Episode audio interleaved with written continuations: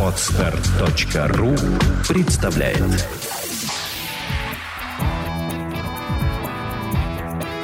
Александра и Андрей Копецкие в лучшем психологическом подкасте «Психология, мифы и реальность».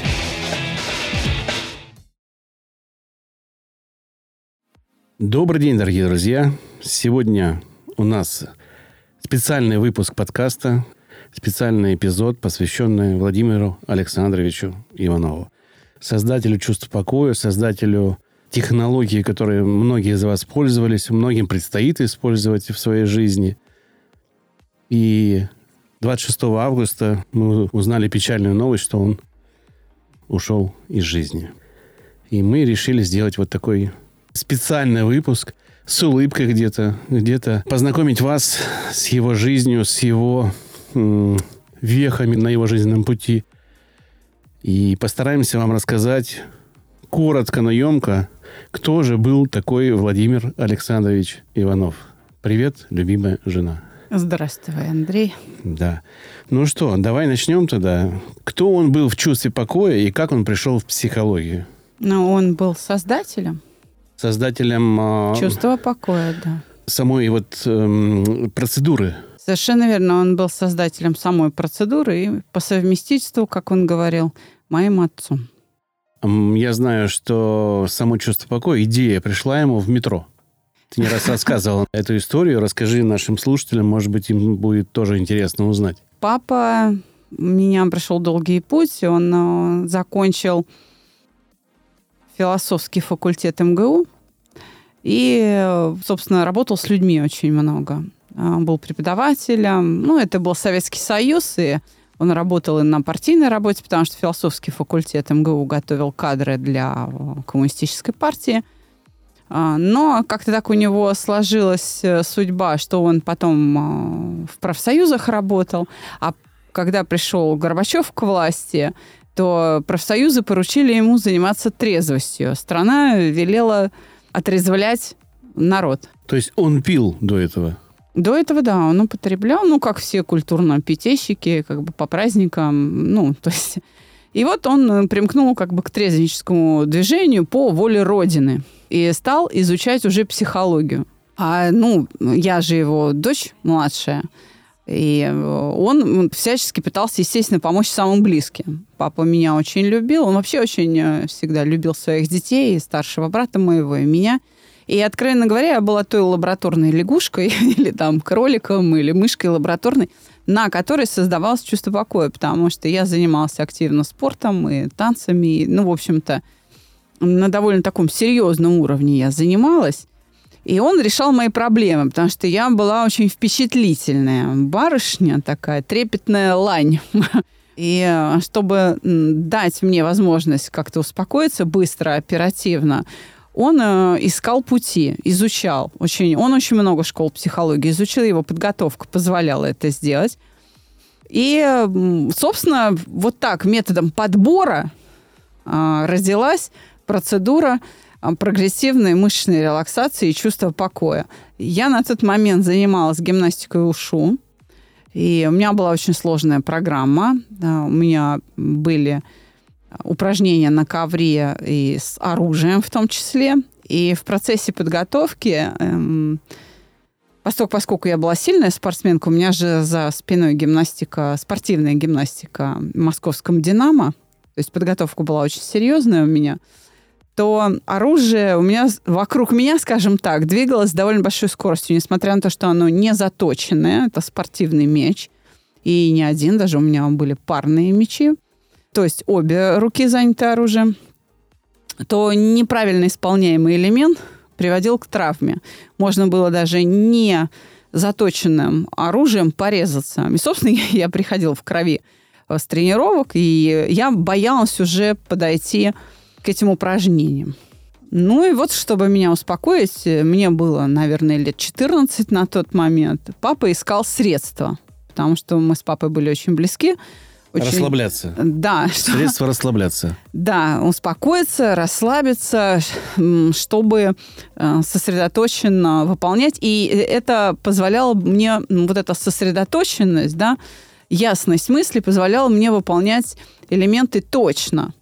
Потому что в гимнастике ушу, для тех, кто не знает, что это за вид спорта, очень важным является, насколько близко, с высокой скоростью оружие проходит возле твоего тела. То есть оно должно рядом с тобой находиться, но двигаться, так скажем, в пространстве с высокой скоростью. То есть если ты держишь меч и машешь им там, на расстоянии вытянутой руки, в общем-то, упражнение не засчитывается.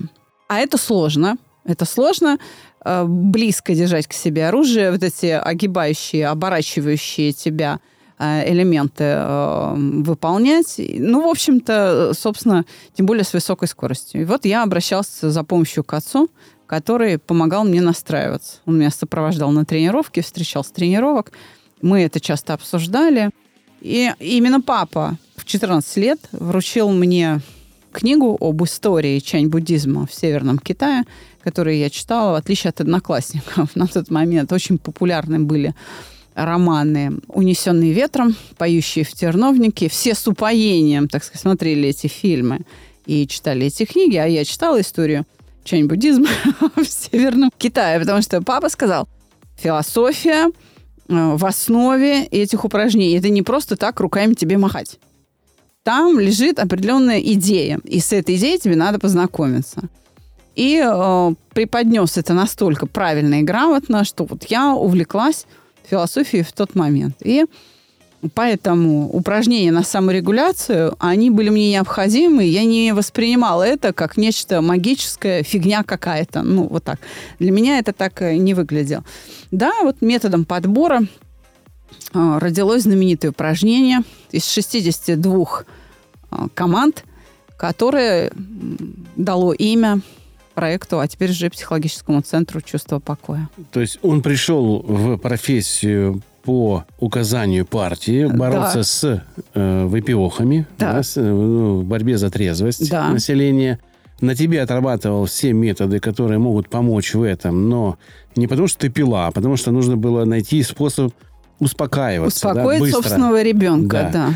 И это стало одним из шагов в его профессии, созданию проекта «Чувство покоя». Да? Да. Собственно говоря, название пришло оттуда. И сколько мы, мы не пытались его поменять, у нас ничего не выходило. Все время возвращаясь мы к «Чувству покоя». Ну, да, пациенты, клиенты, воспитанники отказывались запоминать любые другие названия, а вот «Чувство покоя» они запоминали всегда. Это процедура, которая открывает каждый урок. Что достиг Владимир Александрович в профессии психолог? И я так понимаю, что в проекте «Чувство покоя» он выполнял функцию нашего научного руководителя. Да, но что он достиг? Можно сказать, что те знания, которые он принес в психологию, они достойны самых престижных научных премий. Но с отраслью папа не дружил. Он не мог, так сказать... Как и отрасль с ним не дружила. Да, общаться на том языке, на котором ему предлагали. И в отрасли остался, в общем-то, непризнанным специалистом. Однако это не помешало ему стать, ну, если говорить о достижениях, да, экспертом Комитета Государственной Думы по безопасности. Пять созывов. Да, целых пять созывов подряд при Комитете по безопасности думском. Он, он и сейчас работает, экспертный совет. И, в общем-то, он был экспертом по наркоманиям, алкоголизму. Потому что с этого начался его, так скажем, профессиональный путь в психологии. Вот так. На тот момент, когда он создавал «Чувство покоя», я уже говорила, мне было, наверное, лет четырнадцать. И действительно, основные выводы, и не только «Чувство покоя» создавалось в метро. Это была пересадка в московском метрополитене между станциями Баррикадная и Краснопресненская. Либо туда, либо обратно. На, на шагу ему приходили самые главные выводы. И в том числе именно на этой пересадке родилась процедура угашения. Это были лихие девяностые, девяносто седьмой год. Я уже готовилась рожать первую дочку, свою старшую. Мне оставался, ну, буквально месяц, там, полтора до родов. И папа как-то приходит домой и говорит, я нашел способ снятия тяги. Я тогда не придала этому значения. Ну, мы сели ужинать, и он стал рассказывать, что, если вы помните, ну, те, кто жил в Москве, точно должны помнить, но, во всяком случае, на центральных телеканалах это часто обсуждали, может быть, и люди из других регионов тоже об этом помнят. Шла война за коммерческие палатки на Пушкинской площади в переходах под э, Тверской улицей. И руководил, по-моему, вот этой бандой там, я не знаю, как это сказать, группировкой. Большой человек-бандит. А, ну да. Все, на этом остановимся. Не да. будем говорить, кто это. Крепкий парень, Крепкий парень. который... А папа уже к тому моменту работал психологом в кабинете анонимной помощи девятого наркологического диспансера Центрального административного округа города Москвы. Он просто мимо там ехал и увидел э, на дверях наркологического диспансера объявление, что здесь работает кабинет анонимной помощи. Решил заехать, ему было очень плохо, решил заехать и потребовал прием.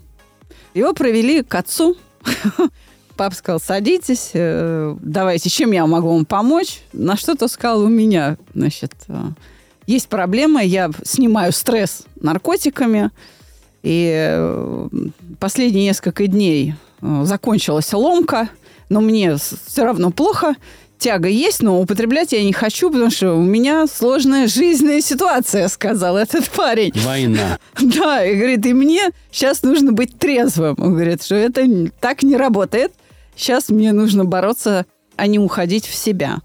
А папа уже там серьезно занимался проблемой тяги. К тому моменту, в девяносто четвёртом, с тысяча девятьсот девяносто четвёртого года, он был знаком с Юрием Михайловичем Орловым, который является автором теории и практики саногенного мышления. Они познакомились, кстати, на одном из заседаний Международной лиги трезвости. И папа докладывал там о своих наработках в рамках метода Шичко, метод психологического программирования Геннадия Андреевича Шичко. Он был биологом, работал в Санкт-Петербурге, в Ленинграде, тогда это называлось, да. И знакомство с Орловым у них было очень такое, знаешь, в споре. Недружественное. Да. Орлов сказал: без саногенного мышления у тебя ничего не получится. Ну, папа обиделся. Сказал: кто это вообще здесь? Что он тут мне говорит? Я тут и сам с усам. Но Орлов оказался прав. И через год папа пришел учиться к нему. И, в общем-то, вот они вдвоем, так сказать, Орлов направлял, папа по его заданиям двигался, решали проблему снятия тяги. И вот, собственно, наш герой, который пришел к отцу, случайно совершенно, он просто ехал мимо, неожиданно для себя и для всего человечества помог отцу найти решение, потому что он разоткровенничался, начал говорить о своих ощущениях. Очень, максимально подробно. Он оказался такой общительный, болтливый парень. И папа это решение нашел. Вот. У него была версия, опять же, родившаяся в переходе между Краснопресненской и Баррикадной. И на этом парне он говорит: давай попробуем. Вот я, говорит, не знаю, но вот есть такая мысль, давай попробуем. Он говорит: давай. Началась процедура угашения. Через два часа молодой человек открывает, это притча во языцах у нас на проекте, открывает глаза и говорит: я, я не понял, что вы делаете. Два часа гнилого базара, тяги нет. Это что? У папы ёкнуло сердце. Я подумала, что все, потому что как бы, когда он снял куртку, там была кобура под мышкой. В общем, в общем, все как надо в девяностые, да? Но...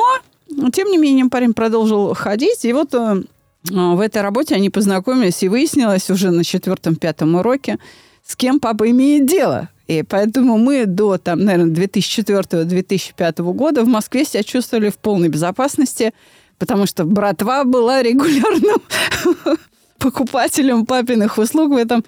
Ну, не покупателем, они анонимно приходили, ну, какие-то подарки там дарили, там что-то приносили. И каждый раз наш герой приезжал на новой машине. Машины же тогда были угнанные, все это. Ну и, собственно, дальнейшую судьбу его я не знаю, но вот так вот родилась процедура снятия тяги. И было непонятно, как это назвать. И отец обратился к Орлову, и Юрий Михайлович сказал: назови это итерационное угашение. И уже это был ноябрь девяносто седьмого года. И уже в девяносто восьмом году появились первые публикации в методических пособиях, в материалах конференций об итерационном угашении. Но вот это прорыв, скажем так, который о, папа совершил, и пошла молва. Так он оказался экспертом Госдумы.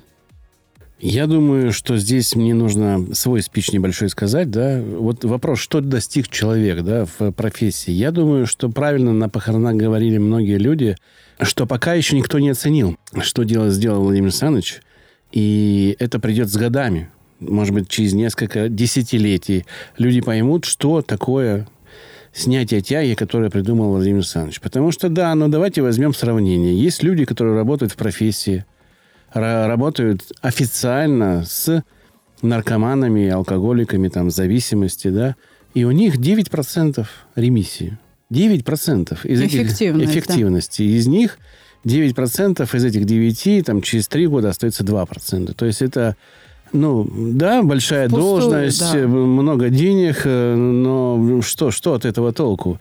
А у нас есть снятие тяги, двухчасовая процедура, подтвержденная информация, по ста двадцати трём случаям девяносто девять целых шесть десятых процента, а ремиссия у нас больше семидесяти процентов. Мы не будем говорить, что это сто или девяносто, но больше семидесяти процентов ремиссии люди находятся. И это достижение, он достиг чего-то в профессии? Я думаю, да, потому что он помог тысячам людей справиться со своей зависимостью. Он помог тысяче людей, больше тысячи людей справиться со своими проблемами и жить по-другому, наладить семейные отношения, сохранить жизни, не уйти вот в этим золотым уколом, так называемым, когда люди уже отчаяние просто колят себе передоз и уходят, не видя перспектив. И эту бесперспективную жизнь создали люди, которые отвечают за то, чтобы у нас в стране не было этого. Но это связано с тем, что врачи, наркологи убеждены. Существует масса публикаций, доказывающих, доказывающих, я подчеркну, неизлечимость наркомании. Хотя академик Вернадский еще в начале двадцатого века писал, нет неизлечимых заболеваний, есть недостаток знаний. И именно на эту мысль Вернадского опирался мой отец. Он был приглашен потом, уже в две тысячи четвёртом, он был приглашен экспертом, еще в один экспертный совет. И весь период существования этого совета папа тоже там участвовал. Госнаркоконтроль. Отделение госнаркоконтроля или управление по Центральному федеральному округу. Весь период существования экспертного совета папа был там экспертом. И до самой смерти переписывался с его с одним из ведущих специалистов этого комитета. Ну, ну его и даже упразднили. Не с одним, скажем так, да. Просто экспертный совет упразднили, но, тем не менее, офицеры общались, общаются. И... Да, мы действительно проходили экспертизу. Представили наши материалы в Институт имени Сербского. Это ведущее предприятие в стране, экспертное предприятие в стране. Материалы по... о снятии тяги. Да. Именно тяги. Это двухчасовая процедура, которая приводит к моментальному снятию тяги в данный момент. А дальше идет работа уже по устранению всей зависимости. Да, совершенно верно. И отправили в отдел экспертиз при наркоманиях и алкоголизме. Возглавляла его Татьяна Валентиновна Клименко. На сегодняшний момент она возглавляет научный центр наркологии, который когда-то именовался НИИ наркология, она его руководитель. И да, она дала такое экспертное заключение. На материале многолетней работы показано, что метод итерационного угашения устраняет, я цитирую, «стержневой клинический признак», патологическое влечение, в кавычках, тягу к наркотику с эффективностью девяносто девять целых пять десятых процента. И мы благодаря этому приобрели просто уверенность в себе и только. Мы не приобрели ни славу, ни денег, ничего, только уверенность в себе. И начали пытаться применять чуть шире. И оказалось, что метод, получая некоторые модификации, может быть распространен на гораздо большее количество решаемых психологических задач. То есть не просто устранить какое-то навязчивое желание. Но, например, оказалось, что методом итерационного угашения с определенными, да, правками, так скажем, в определенной форме, в несколько видоизмененной, можно угашать действие эмоции.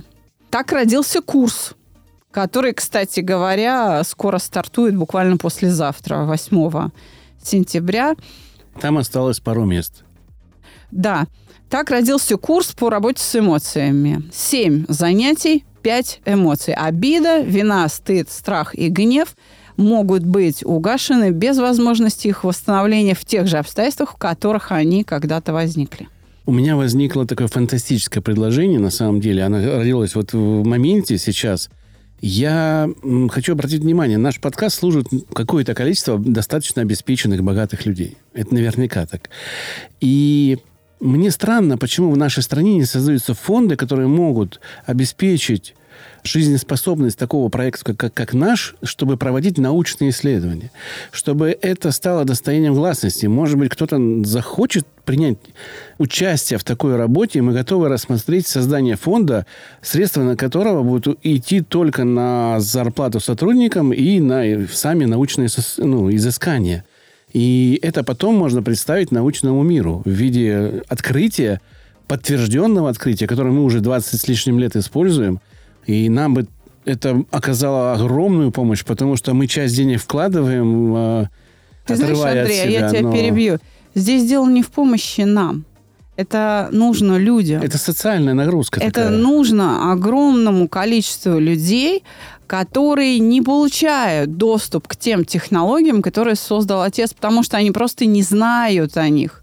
Нам нужна известность, и тогда люди получат ту помощь, которую им больше негде получить, потому что только мы носители этих технологий. Мы, кстати, с одним, не буду говорить каким пока институтом, государственным, договорились провести исследование по зависимости на... Наконец-то. Да, на предмете... в виде зависимости к курению. Да. И если это, этот эксперимент пройдет удачно, у нас появится описанный не нами, а учеными людьми эффект, который дает такой курс по устранению зависимости на примере курения. Ты опять все не то говоришь. Хорошо. У нас появится неописанный, да, эффект. И это не эксперимент для нас. У нас появится... Подтверждение. Нет, Нет, даже не подтверждение. Это уже подтверждено э, много тысяч раз. Э, у нас появится признание в научной среде, в медицинской среде эффективности метода. Это будет первый э, вход в клинические испытания. двадцать лет пути, дорогие друзья. И очень обидно, что Владимир Александрович чуть-чуть не дотянул до этого. Не дожил. Да, не дожил, этого. да. Хорошо, что он изобрел и как? Ну, то есть, не только же он чувство покоя изобрел, он изобрел несколько модулей. Расскажи вкратце, что это за модули. Те, кто впервые сталкивается, это будет интересно узнать, как они работают, на, на что направлены. И почему мы часто говорим, что мы разобрали КамАЗ, чтобы сделать «Жигули». Да. Нам папа изобрел э, итерационное угашение и создал три модификации. Э, итерационное угашение... невозможно провести без процедуры чувства покоя. Вот так. То есть, если чувство покоя ваш клиент не достиг, то угашение не пройдет. Вот. Поэтому оно работает только в связке с второй как бы технологией, да, которая родилась, когда мне было еще четырнадцать лет. Это было очень да- давно, очень давно. Намного раньше знакомства папы с Юрием Михайловичем Орловым. И в работе с зависимостями очень важна мотивационная часть. Люди приходят с запросом: я хочу бросить курить, или там, я хочу перестать, не знаю, колоться, нюхать там что-то, да? Хочу бросить наркотики. Хорошо. А как ты будешь жить? Вот представь себе, ты бросил, а образа цели нет, он отсутствует. И именно это возвращает людей в употребление. И этим тоже никто не занимается. Потому что считается заболевания зависимости любые неизлечимыми. И никто и не пытается замотивировать людей. То есть создать образ результата. И вот таким образом в своем научном поиске папа разработал еще один, пятый технологический модуль, система моделирования состояний, которая помогает человеку пережить вот этот, смоделировать в уме, а потом пережить опыт трезвой жизни. То есть ты только прошел ломку, ты еще, по сути, не живешь в трезвой жизни. Всего несколько дней с момента, как тебя вытрезвили, вот так скажем. Но ты уже знаешь, какой жизнью ты будешь жить, потому что эти ощущения в теле тебе уже создал психолог. То есть, в принципе, то, что он изобрел, это можно сказать. Для спортсменов это допинг. Для людей здоровых это возможность жить счастливо. Это, и принимать реальность такой, какой она есть. Это повышение уровня саморегуляции. Вот и так. Жизни, и да. Качество жизни. А, да? А это уже, знаешь, побочный эффект. Побочный эффект. Да. Ну да, у нас излечивается... Мы нигде это не пишем. Мы нигде это не говорим как рекламный слоган, да? Потому что мы не, не имеем права это говорить по, по сути своей профессии. Гуманитарные психологи не, име, не имеют права лечить. Да, закон да, запрещает, но, но у, эффекты есть. Но у людей исчезают аллергии. Они просто исчезают. Мы, еще раз говорю, нигде это не пишем. Вот мы очень редко об этом говорим. Это но, тоже побочный да, эффект. Это побочный эффект. Человек успокаивается. Происходит угашение многих состояний, многих обид, многих что там, чувство да. вины, стыда, страх проходит какой-то. И аллергия, вот... Которую многие признают тоже врачи, неизлечимой, да. Неизлечимой. И... Но есть люди, кто говорит, что это все-таки психосоматика.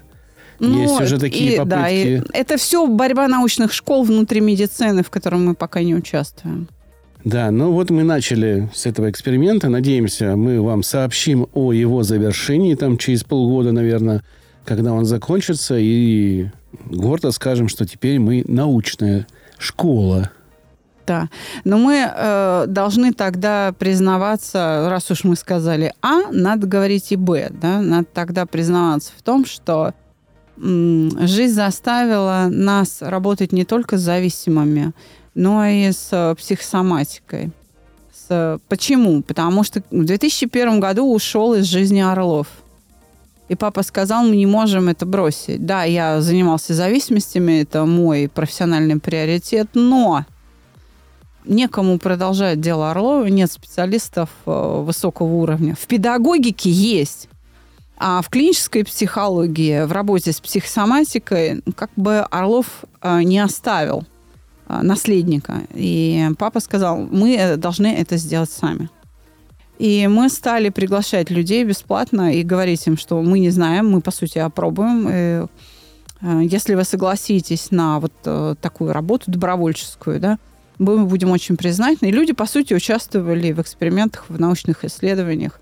Чем нам очень помогали, это был гигантский объем бесплатной работы. Гигантский просто.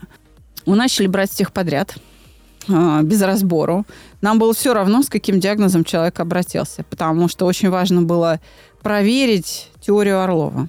Если человек болеет потому, что у него какие-то философские проблемы, которые приводят к устойчивому переживанию одних и тех же неприятных эмоций, вырастающих в целые черты личности, формиру... и вот эти уже черты личности формируют болезнь, то надо было э, научиться работать с эмоциями, чтобы менялись черты личности как производная работа с эмоциями, и чтобы выздоровление было побочным эффектом. То есть нужно было проверить правильность идеи Орлова. Мы проверили.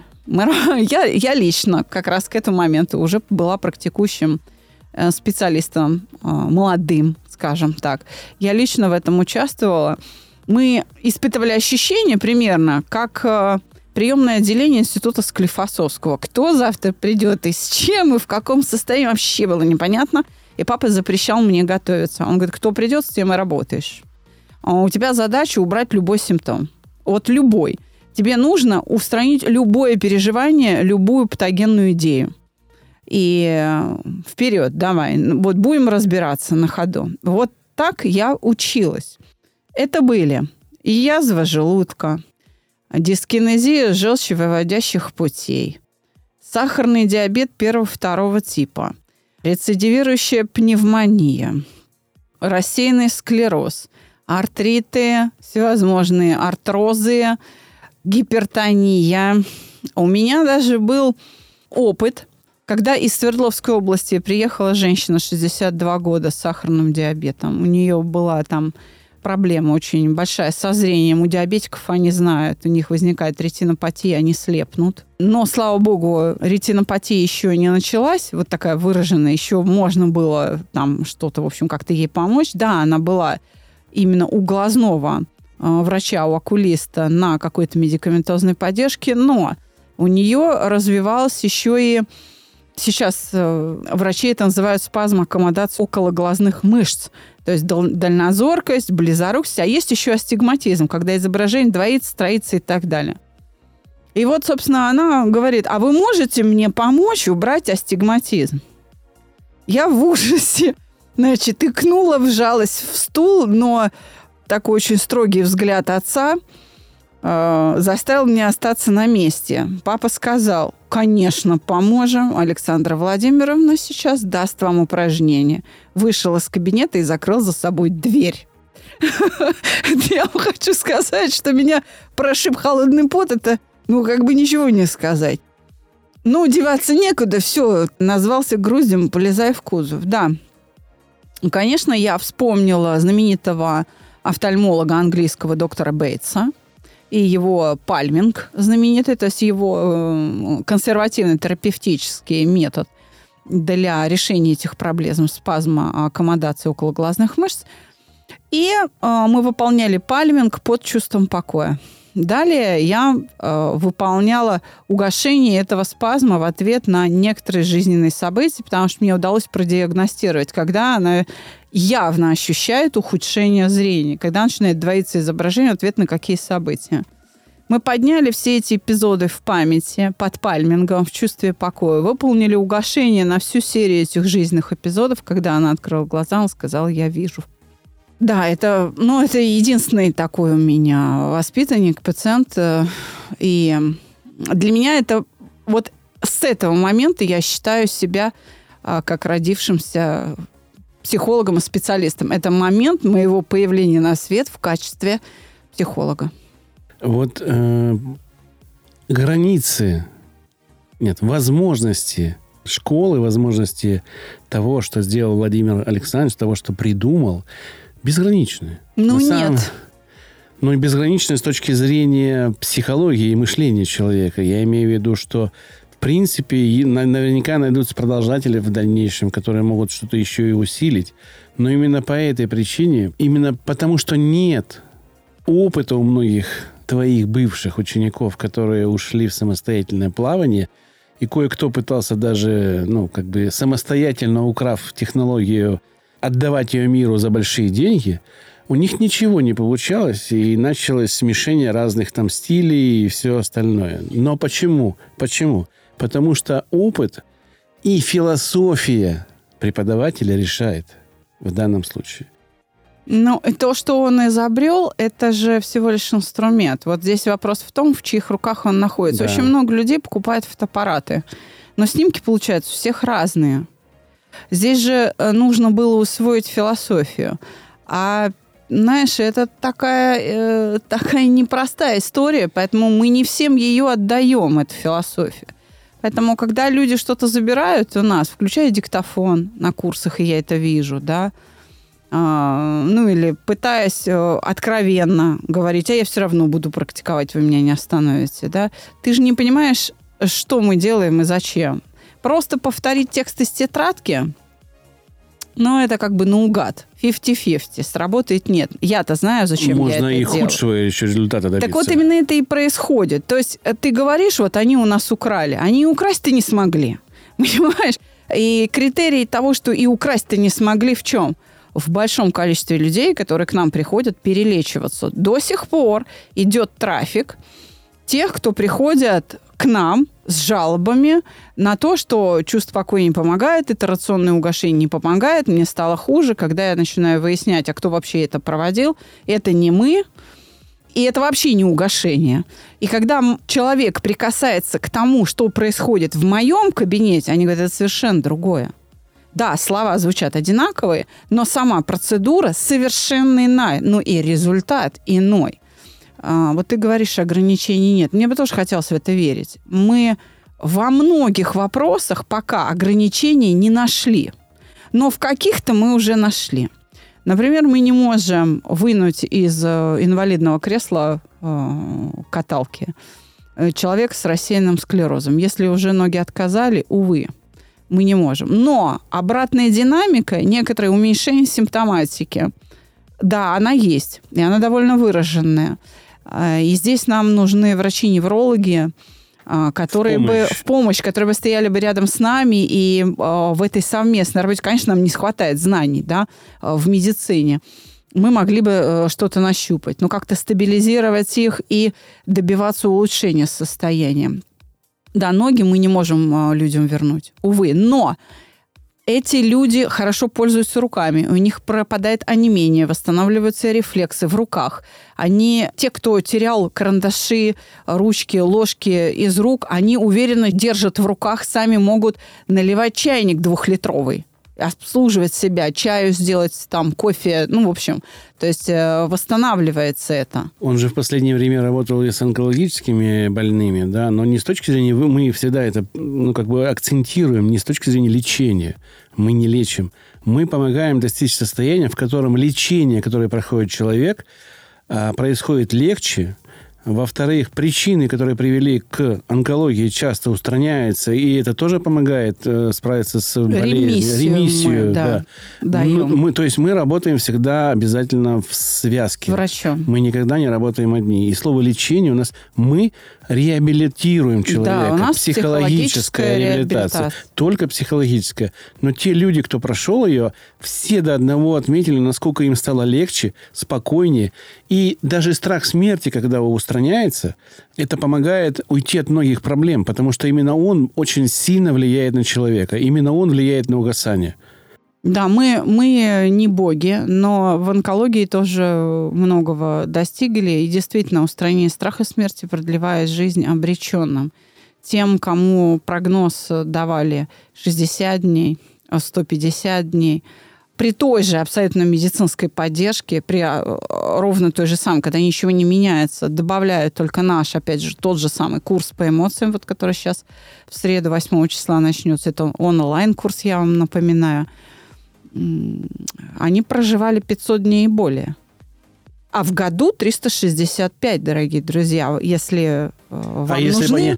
эти пятьсот дней, то welcome. А если... А, не, подожди. пятьсот дней – это как бы крайняя стадия. Это... А если стадия не такая крайняя? Перв... И... Да, да, пятьсот дней – это прогноз, это четвертая подтвержденные стадия. Данные. Мы проводили двойное слепое научное исследование совместно с начмедом Института онкологии имени Герцена, ведущая российское предприятие в стране по, так сказать, исследованию, да, онкологических заболеваний. У нас есть доклад в Штутгарте в две тысячи шестнадцатом году совместно с начмедом. Мы туда выезжали.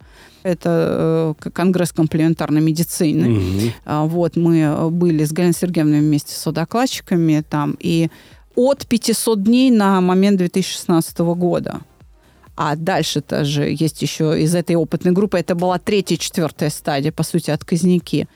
Кто-то еще жив, да. Но первая, вторая стадия, конечно, там прогноз будет лучше. Но еще раз, это не исключает влияние врача, но мы просто говорим о том, что в наших руках есть средство, которое поможет врачу и пациенту устранить быстрее негативное влияние психики на течение заболевания. Вот когда голова встает на место, лекарства начинают помогать. Я про это сейчас говорю. Ну, у нас сорок шесть видов заболеваний уже как бы опробовано. И шестнадцать видов спорта. шестнадцать. Ну, ты уже отстал от жизни. Да. двадцать один. двадцать один. О, да, двадцать один вид спорта, в том числе и самых высоких достижений. Там члены сборной России были у нас. Ты как дочь наверняка знаешь родословную, да? Ну, что-то знаю, да. да. Откуда... Это Москва, это Подмосковье. Родился папа в Москве. В Москве. Он родился в семье мастера столярного цеха и крестьянки. Вот так. Дед мой, дед, его отец работал на сахарном заводе имени Мантулина. А бабушка была, я, я не знаю, разнорабочей, может быть, уборщицей. То есть она была необразованная, из крестьянской семьи. И, собственно... Она была из деревни Лосьмино Вяземского района Смоленской области. Там, в этой деревне, я бывала. С родней мы там дружим. Братьев, двоюродных братьев своего отца я знаю. И, соответственно, я внучатая племянница, да, и э, деда Васю, там, бабу Шуру, я их всех знаю.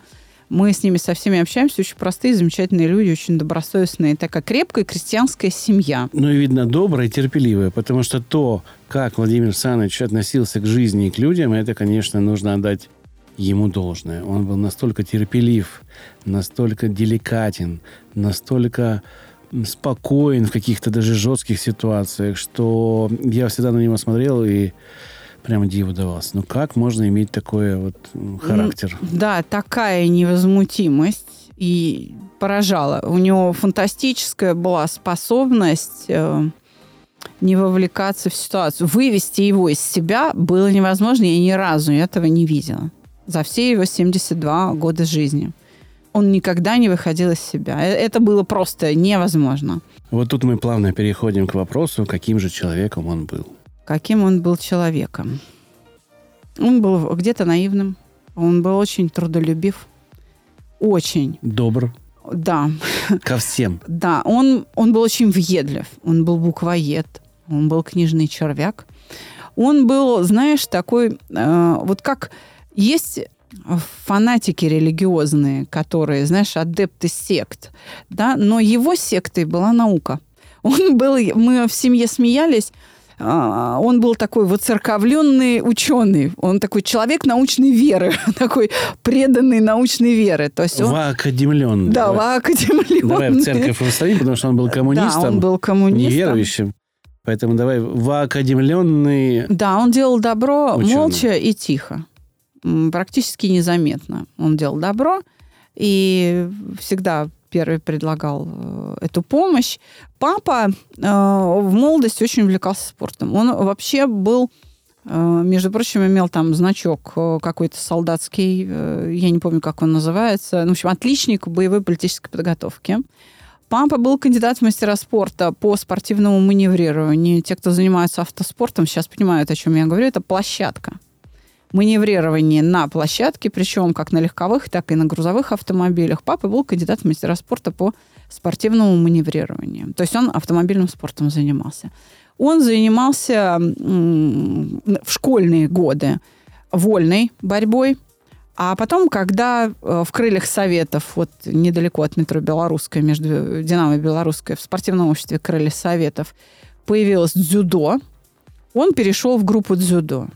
И именно зная правила подготовки дзюдоистов, когда тренировка начинается в положении зазен, то есть они сидят, поджав пятки под себя, ягодицы на пятках, да, на согнутых ногах, закрывают глаза и повторяют мантру «дух как луна, дух как вода», то есть подвижный и ясный.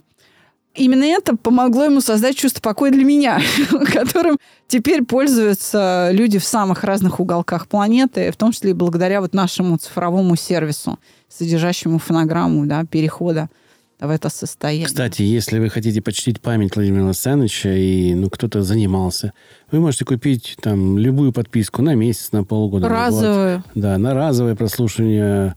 И мы с этих денег будем собирать потихоньку на памятник Владимиру Александровичу, который мы хотим поставить, достаточно красивый, из белого мрамора. Может быть, даже закажем у скульптора фигуру его. Нас просто спрашивали, как помочь. Да, нам очень да. много присылали соболезнований и вопросов, чем помочь, что для вас сделать. Самое лучшее, что вы можете сделать, и за что был бы очень благодарен отец, это пользуйтесь его услугами, да, его технологией. Они живут в цифре на сегодня. Давай вот, заканчивая уже подкаст, я тебе задам вопросы, состоящие из трех частей. Первая часть – каким он был отцом? Вторая часть – каким он был учителем? И каким он был научным руководителем? Блиц. Блиц такой. Каким он был отцом? Он был замечательным, любящим отцом, преданным и очень веселым. Это он научил нас думать. Вот он...